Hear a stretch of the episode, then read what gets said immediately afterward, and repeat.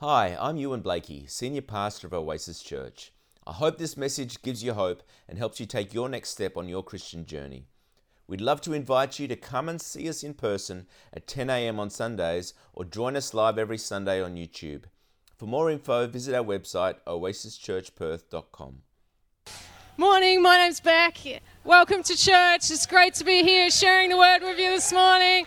We've got this cross on stage, which uh, is here because obviously it's the cross of Christ and we're a Christian church, right? But this is in the lead up to Easter. And um, each week we're adding a different element to it. So you've seen um, an element just be added to it then. And it's part of our Easter service, our Good Friday service, which is going to be an interactive, um, reflective service. So I encourage you to come along to that. I do believe it's online or in person as well. Wow, what a start. it's good, I got a good sense of humour. I can laugh at myself. Well, today I get the great privilege of continuing this new series that we've started, which Love Is. And today I'm going to talk to you about Love is Looking Beyond. Love is Looking Beyond. And we had a great kickoff last week. Um, and so we're going to delve into that today and I want to explore with you this morning a individual encounter that somebody had with Jesus that's recorded in scripture and we're going to dive into that and explore that and see how that relates not only to back then in the biblical time and to that individual but how it also teaches us about what love is and how love is looking beyond. Does that sound good to you? You with me? Coming along for this this ride this morning? It's off to a good start. Let's pray, shall we? Pray with me, because goodness knows I need prayer. Father, we just thank you for the opportunity to come and share in community with one another, to come and share in your word with each other. Father, I pray that you would illuminate um, something in a season to each and every person here. Father, let us have hearts to receive from you. Father, let Christ be exalted this morning as we hear your word in Jesus' name. Amen. So, the scripture that we're looking at this morning is um, one that you're probably quite familiar with. We call it the, the Samaritan woman or the woman at the well. Um, and it's about this lady who has a encounter with Jesus. And it's quite a profound encounter with Jesus. And it's really easy, it's only 37 verses long. It's really easy just to read it and gloss over it. But when you unpack what's going on through this interaction, you see that there's actually some really significant meaning and it's it's quite broad reaching and we're only going to look at one element of that today that applies to love but i encourage you to to go home today and read it for yourself to dig into it to spend some time reflecting on it um, and yeah it's a great great little interaction. But instead of reading the scripture to you today, uh, I wanted to show you a video clip of it from the Chosen series. And I had a look at it and I, I looked at the scriptures, and I feel like it's a really authentic replication of the scriptures. Um, so, and because I'm a really visual learner as well, I feel like my iPad's playing music right now. Um, so we're going to watch it. You up for that? All right, let's do that.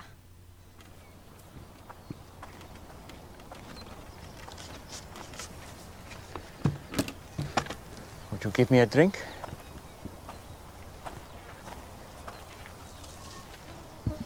Did you hear me? That bad, huh? What? You, a Jew, ask for a drink from me, a Samaritan, and a woman. I'm sorry. I should have said please. You know, it's not safe for you to be alone out here. Nor you. Why haven't you come with others? Why so late in the day? Don't women come to the wells in the, the cool of the morning? Yeah, well, none of them will be seen with me, so I have to come out now. In the heat, as you have so kindly reminded me. Why won't they be seen with you? Long story. I'd, I'd still like a drink of water if you can spare it. Amazing what a parched throat will do. Aren't I unclean to you? Won't you be defiled by this vessel? Maybe some of my people say that about your women, but I don't. Yeah? And what do you say? I say if you knew who I am, you'd be asking me for a drink. Really? And I would give you living water. Would.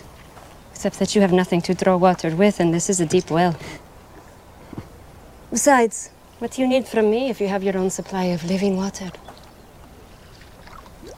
Long story. But Jewish water is better than Samaritan water. Hmm?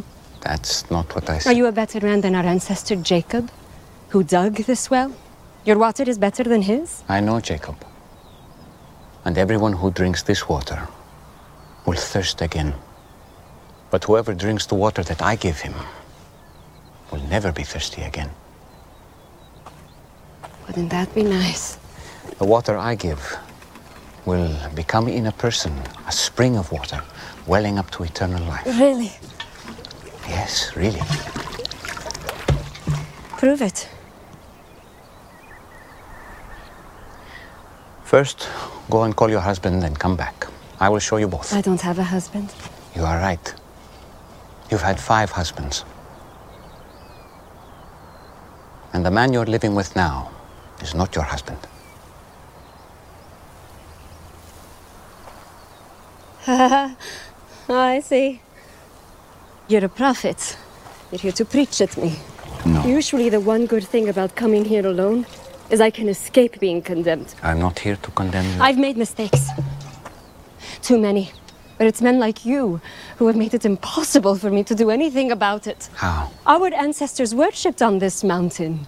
But you Jews insist Jerusalem is the only place for true worship. They say that because the temple is there. Yeah. Exactly where we're not allowed. I'm here to break those barriers. And the time is coming when neither on this mountain nor in Jerusalem will you worship the Father. So, where am I supposed to go when I need God? I've never received anything from God, but I couldn't thank Him even if I did. Anywhere. God is spirit. And the time is coming and is now here that it won't matter where you worship, but only that you do it in spirit and truth. Heart and mind, that, that is the kind of worshiper he's looking for. It won't matter where you're from or what you've done.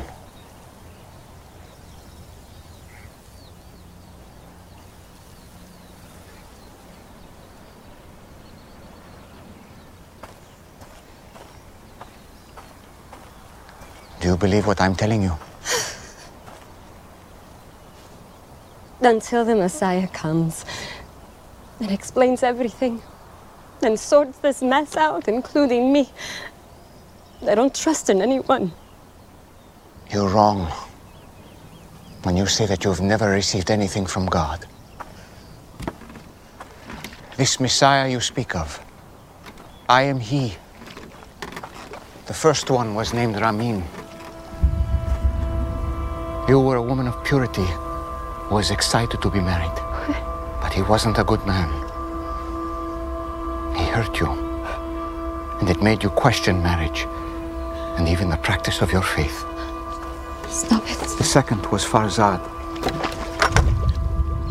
On your wedding night, his skin smelled like oranges.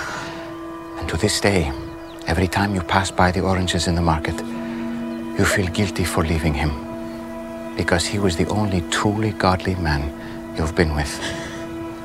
But you felt unworthy. Why are you doing this? I have not revealed myself to the public as the Messiah. You are the first. It would be good if you believed me.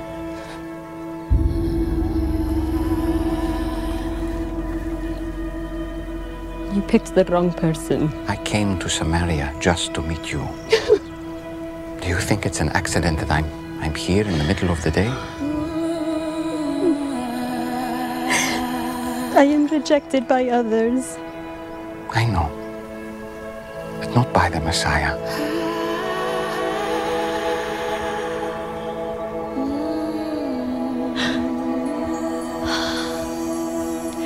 And you know these things because you are the Christ.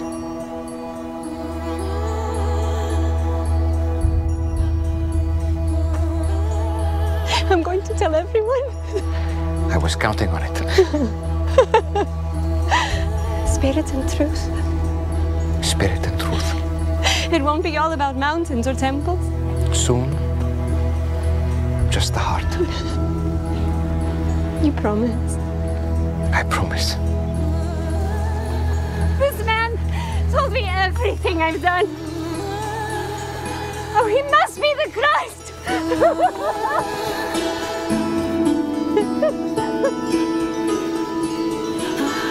Hey, wait! You what there? You forgot your um. Fancy you, man! You told me everything I ever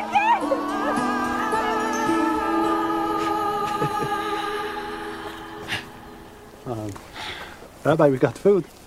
What would you, can like? Stop it there. Ah, It's an amazing encounter, and I've been reading this book by Timothy Keller, which interestingly is called Encounters with Jesus. And there's a, a quote from the book that I want to read to you, and it's about this story of Jesus encountering this woman. And uh, he says, And so when Jesus begins to speak to her, he is deliberately reaching across almost every significant barrier that people can put up between themselves. In this case, a racial barrier, a cultural barrier, a gender barrier, and a moral barrier. And every convention of the time that he, a religious Jewish male, should have nothing whatsoever to do with her. But he doesn't care. Do you see how radical this is? He reaches right across all human divides in order to connect with her. She is amazed, and we should be amazed too.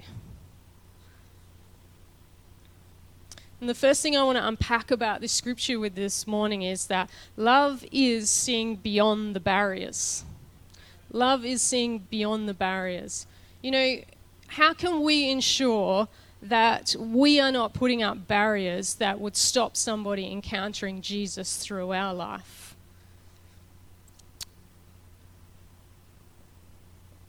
The next, you know, think about are we even aware of the barriers that we create that stop people encountering Jesus through us? And I, I, think a lack of knowledge is always impacts our ability to show people Jesus. And I want to tell you a story about um, a couple years ago. Um, oh, you can all celebrate with me. Side note, I'm nearly finished uni. I'll stop telling uni stories in my sermons very soon. Give me a couple more months and you'll never hear another uni story again. But a couple years ago, as part of my degree, I did this um, unit which was called Indigenous Education. And um, for me, um, I'm a product of probably, not sure I should confess this, the 80s, 90s education system.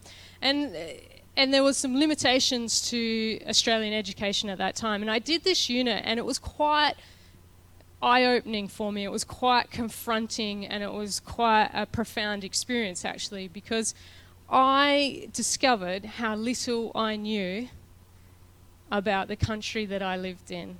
And it, I was shocked. I was really shocked. And I found it to be such a great experience, such a great great growth experience and such an expanding experience, not only in my educational uh, stream, but also in my faith journey as well. But, you know, we don't know what we don't know, right? We don't know what we don't know. And uh, our goal as Christians is to become more like Christ, right? That's the goal. That's what we're moving towards. And when we say yes to following Jesus, we're saying yes to becoming more like Him. That's the goal of what we're doing. So, in that goal, in that journey of becoming more like Jesus, we need to position ourselves to grow, right?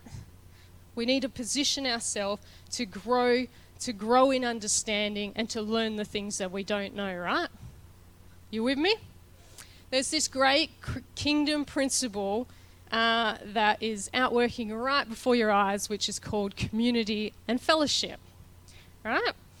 And I want to share with you a little bit about um, the idea of how community and fellowship helps us grow in our journey with Jesus, becoming more like Him, and helps us see the things that we don't know that are our barriers that exist within us. So I, I thought I'd put some Greek in because I just noticed all the really good preachers do that. And I just wanted you to think I was smart, so just hang with me for a minute. So the word for community and fellowship is koinonia. Is that cool, right? Yeah. So you've learned something new. See how smart I am? Done my research. Um, but it's this profound word that talks about uh, what the role of community and fellowship is within a body of believers, right? And um, here, when you look around the room, you see a group of people who are coming together, but it's not just about attending church, it's about forming a community of people that share resources and share wisdom and share growth together. And it's supposed to be intergenerational, where people are mixing with people outside of their normal or their what like attracts like. And you know, uh, when, when I was reading this, I was like thinking, you know, the scriptures, when it talks about this in the New Testament, talks about sharing resources, sharing of food, sharing of money, sharing of possessions, but it also extends further to talk about the sharing of wisdom. So look around the room. How much shared collective wisdom in walking with Jesus is there in this room?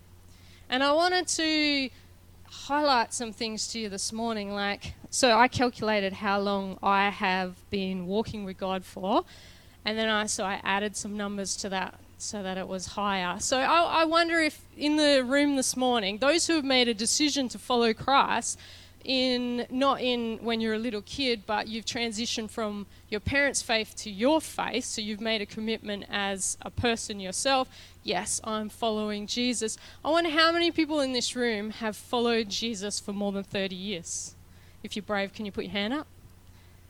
Look at the hands followed Jesus for more than 30 years. I wonder if there's people in the room who have followed Jesus for more than 35 years. I wonder if there's people in the room who have followed Jesus for more than 40 years. That's awesome. I could make a joke, but I won't. I'll restrain. no.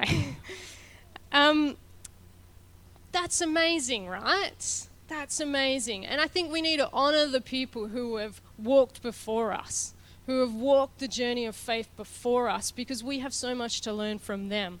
I love spending time with people who have walked with Jesus more than me. And I'll, I'll deliberately put people in my life who have walked before me, and I'll ask them when I'm going through transition times or I'm making big decisions, or we will and uh, we'll gain wisdom from them because I don't know what I don't know, right? And I want to walk in community and I want to learn from those who have gone before me. I was wondering if we could just honor those people. I know it's like you might feel uncomfortable, but if you're one of those people that put your hand up, I would really love to pray a blessing over you. Would you mind standing up this morning? So if you've walked with Jesus for more than 30 years, could you stand up? Don't be embarrassed because we want to honor you this morning. You are not finished yet. You have so much to give into this community, into this body to impart in. And I want to bless you this morning, and I want everybody to see hey, look at this, this wisdom that's in our community. These people that have gone before us that we can draw on. And uh, yeah if you're around those people, can you just lay your hands on them? Let's pray for them. Let's bless them. I've got this beautiful blessing I'd like to read over you.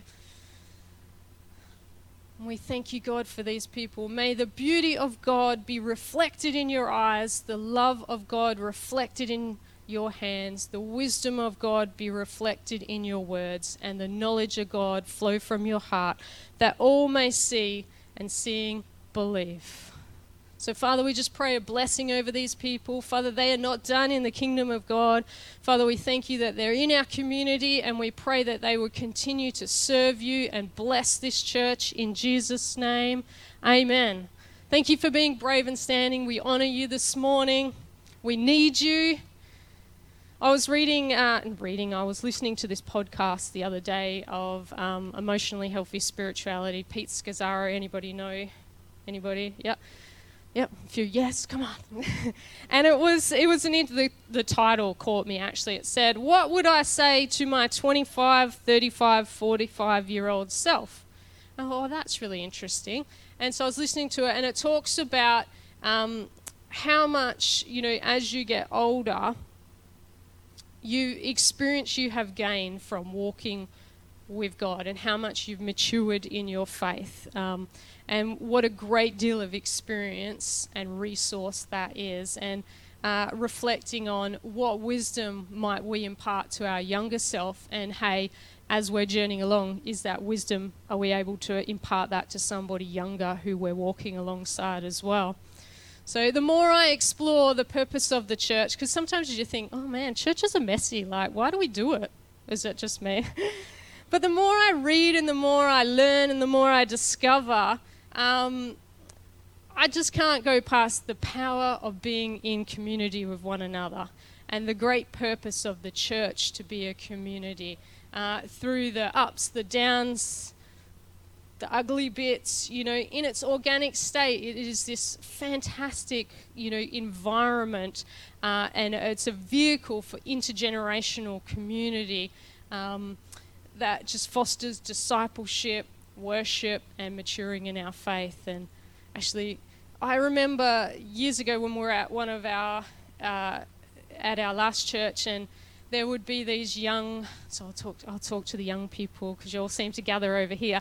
There were these young um, boys who I don't know. They were early high school, and I had a uh, like toddler at the time and these boys would spend ages at church just sitting with uh, my son and his mates, building paper planes and just spending time with them. And, you know, my son remembers that now. And they were older, they could have been hanging with their crew, they could have been doing whatever, but they spent the time with these younger people. And, you know, maybe it was just making planes, but maybe it was showing an example of Christ right there. You know, and when we're called to be intergenerational, we're called to come into this community and interact with people of all ages because there's power in that. That's what we're here for. That's how we grow. You know, our faith. I'd be reading a, uh, and listening to some stuff about, because uh, you know, we live in a society where everything's individualized, right? And so we try and individualize spirituality, but spirituality in a Christian context is never meant to be outworked as an individual it's actually only ever meant to be outworked in a community of believers. So you can't actually grow your spiritual self if you're not in community, if you're not interacting with people around you in a faith community. It's quite profound. And, uh, you know, linking back to the education that I got through that uni course, I love the fact that our First Nations culture, they value elders, right? They really value it. They value the community. And uh, we need to adopt some of those principles in really valuing the people that have gone before us and being willing to sit with them and hear their wisdom. Um, you know, it's when we're in community, and there was a great uh, Dream Team huddle talk about this this morning. When we're in community and we're willing to be vulnerable with one another and we're willing to grow with one another, that's when we see really spiritual maturity come into play. And that's where we're really growing. And that's where we identify any barriers that we may have that are going to hinder people encountering Christ. Because as you're walking with people, they're going to point stuff out to you, right? You might not want to hear it, but they're going to point it out to you. And you're going to learn and you're going to grow through that. So, a couple of reflective points for you. You ready? You feeling reflective? Some of you not sure, but come on, be with me. Reflective is good. Who are you following? Like, who are you following? And is the person you're following following God? Like, because you want to be following people who are following God, right? You don't want to be following people that are following the latest hit. Like, other people that you're walking alongside with, how's their relationship with God? Who can you connect with in this body of believers who has walked the walk through the hard times, through the good times, like this great resource that we have here. Who are you going to invite out for coffee? Who's been before you? Because I think the responsibility is on us, like not for the, the mature in faith necessarily to come say, come on, walk with me, but hey, can I take you out for coffee? can I glean some wisdom from you? Can I ask you about this situation? What would you do in this situation? The responsibility is on us to do that. Love, you know, we're talking about love, but love comes from an overflow. You can't conjure love, but a love comes from an overflow of living a life where Jesus is at the forefront, where Jesus is at the center. You know, we're talking about love, but love can't come, you know, it's kind of artificial if it's not coming out of that relational growing with Jesus, yeah? The second part, I'm going to run out of time soon. Second part I want to unpack with you. So, first is um, love is seeing beyond the barriers. The second thing is love is seeing beyond the natural. Um, if we think back to the story of the Samaritan woman, how would we have treated her? How would we have treated her as an individual, knowing her backstory? Would we have treated her the same as Jesus had treated her? Would we have avoided her like you do when you're going through the supermarkets and those clean heat gas people, like, are in the middle? I'm not making eye contact. you know? But the scripture really outlays that she was an outcast, that she was not liked by her community. Um, you know, she was very much felt the rejection of the people around her. And um, she chose, you know, to go in the heat of the day to get water to avoid having to feel that rejection, feel that shame, and feel that isolation.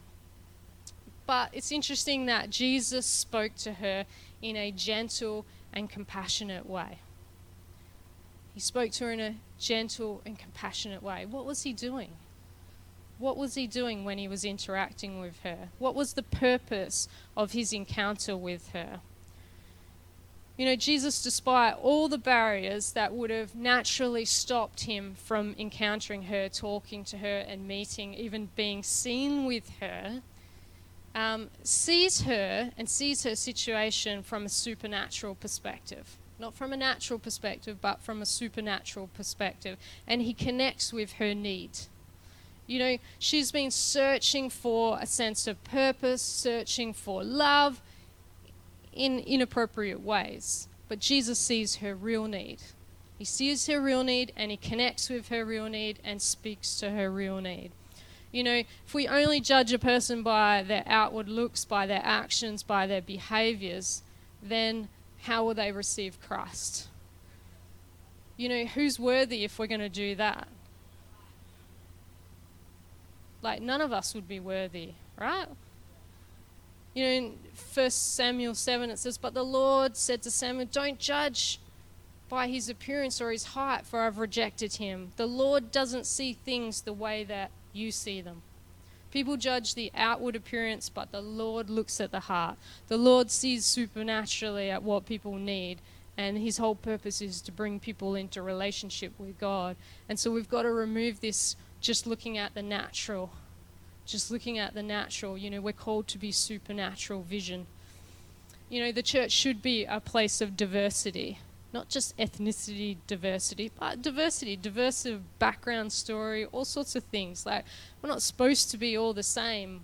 We're supposed to be messy. Isn't that cool?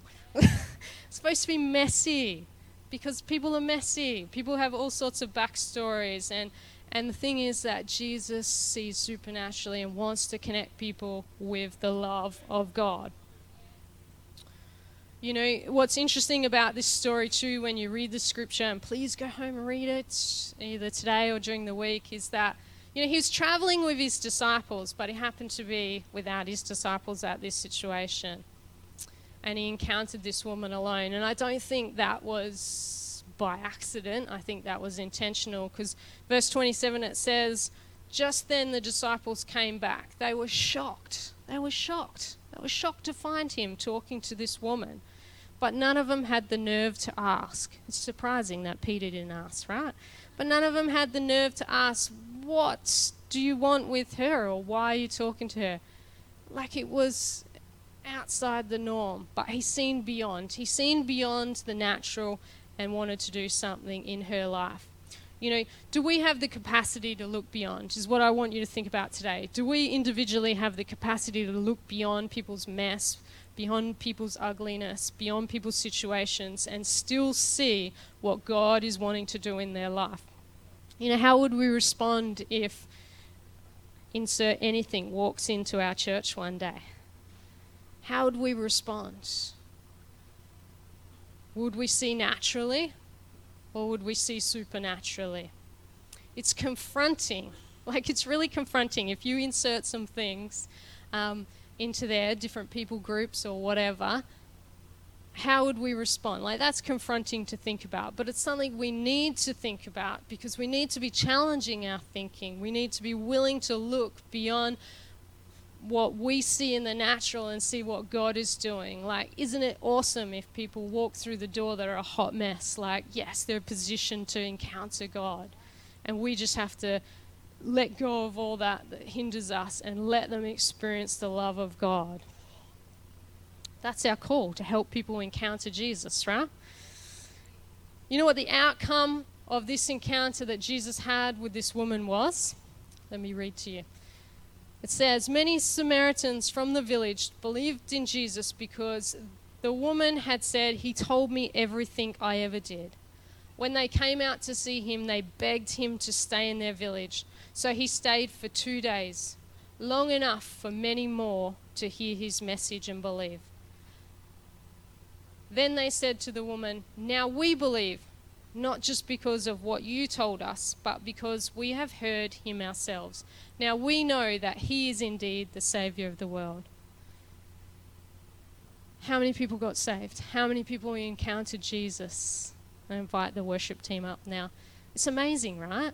This one encounter where Jesus, don't worry about the barriers that stop me from interacting with this person. What is God wanting to do in this person's life? And how can I be a conduit for this person to experience the love of God? And then that person experiences the love of God and they start following Jesus and then they help other people follow Jesus. Like, that's cool, right? That's what we're about, right? I'm just going to recap and then we're going to head back into worship. What I hope what I hopefully have somewhat articulated in a understandable manner today is that we can only ever really understand the love of God in the context of Jesus. Like you can't understand the love of God outside of the context of Jesus. Because he is the full embodiment of God's love. As we grow in his likeness, we naturally eliminate barriers. We naturally eliminate the barriers that would restrict our ability to help people encounter Jesus through us. And our community here is essential to that. Being in church and doing life with the people around you and having relationships with people in this room is essential to our spiritual growth. Your spirituality is not just your own. Your spirituality belongs to a body of believers. As we share our knowledge, we share our resources, we share our wisdom, and we grow together. And we need to look at people with a supernatural perspective. We need to be able to shut off the natural uh, judgments and see the supernatural of what God is wanting to do in people's lives and just walk with that.